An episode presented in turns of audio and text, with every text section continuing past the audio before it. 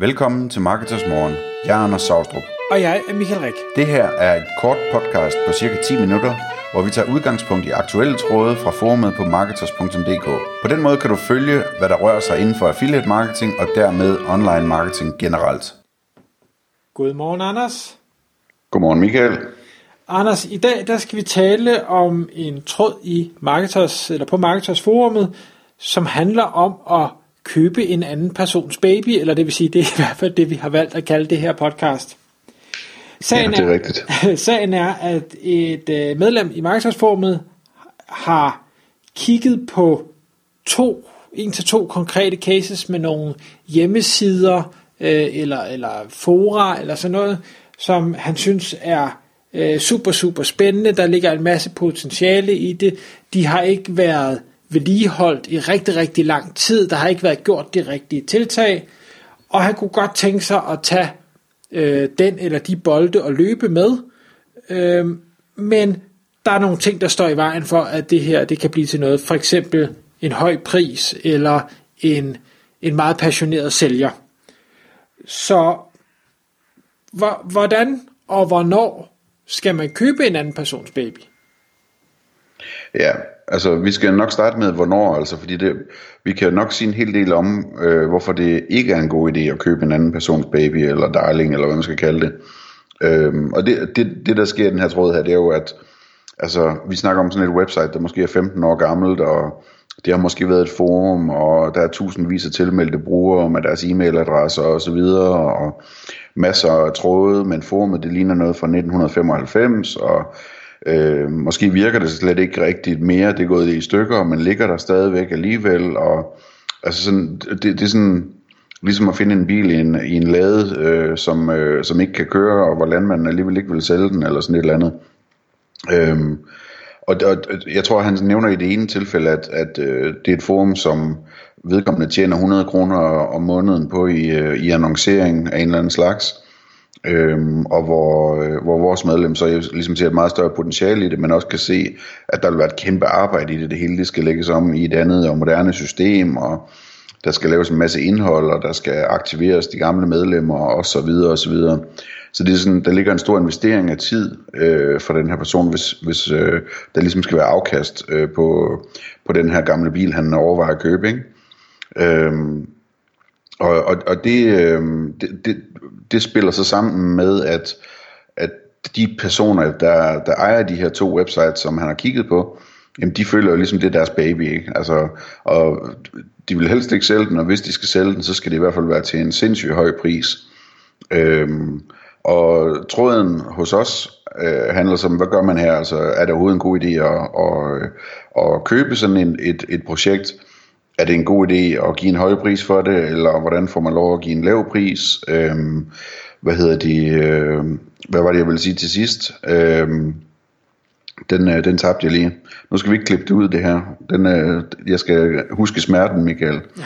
Kan du hjælpe lidt? ja, men, men hvad er det? Og det, det er da faktisk interessant, nu siger du, om man overhovedet skal købe det. Og der tror jeg, der lægger slet ikke op til, om han skal købe det, fordi det mener han øh, absolut er en, en unik chance, så han vil rigtig, rigtig gerne købe det. Men det, som, som øh, folk så kommer med input til, det er faktisk, som du siger, jamen skal du overhovedet købe det? Giver det overhovedet mening, at ja. du køber det? Øh, den... Ja, den sidste ting, der er med der, som jeg glemte ikke, det er det her med partnerskaber, ikke? Mm.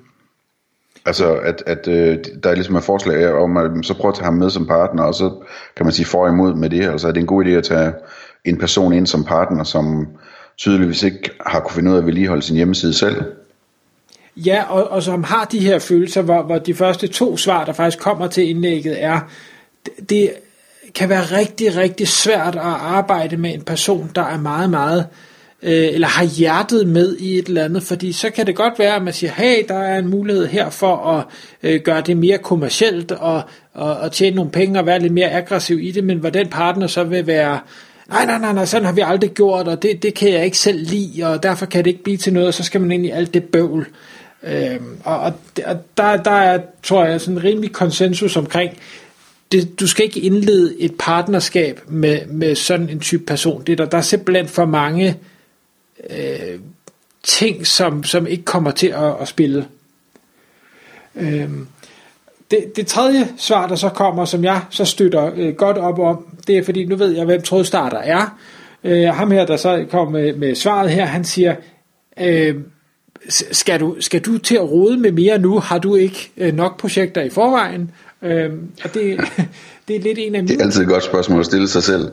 Lige præcis, og, og jeg falder også i den. Jeg vil gerne se nye muligheder over det hele, og jeg har alt for meget om ørerne i forvejen, så det er et råd, jeg godt kan lide at, at give videre også.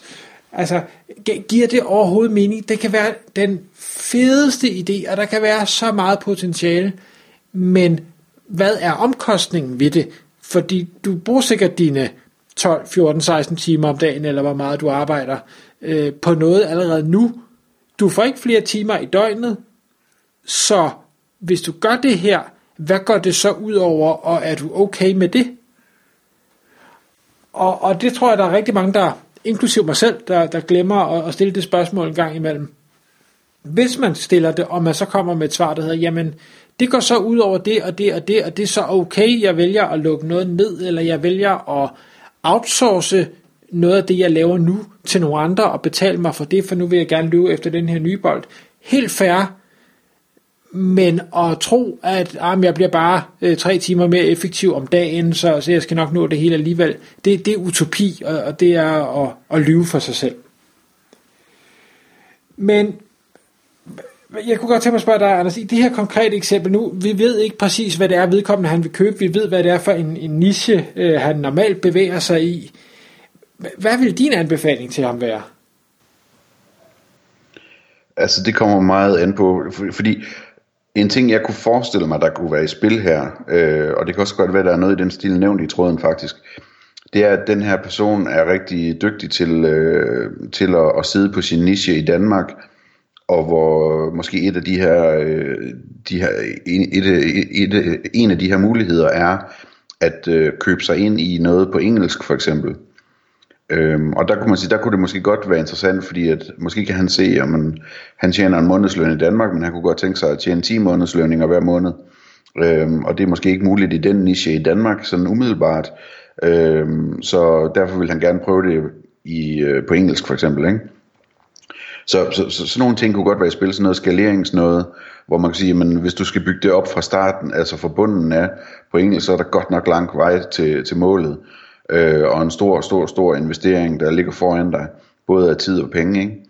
Øhm, så hvis man ligesom kunne købe sig til øh, en masse trafik øh, fra dag 1 ved at overtage sådan et måske et gammelt forum og, og renovere det og, og få det til at virke igen og få en masse trafik hver dag fra Google, jamen så kunne det være en vej til at komme meget hurtigere i gang på det engelske marked. Ikke?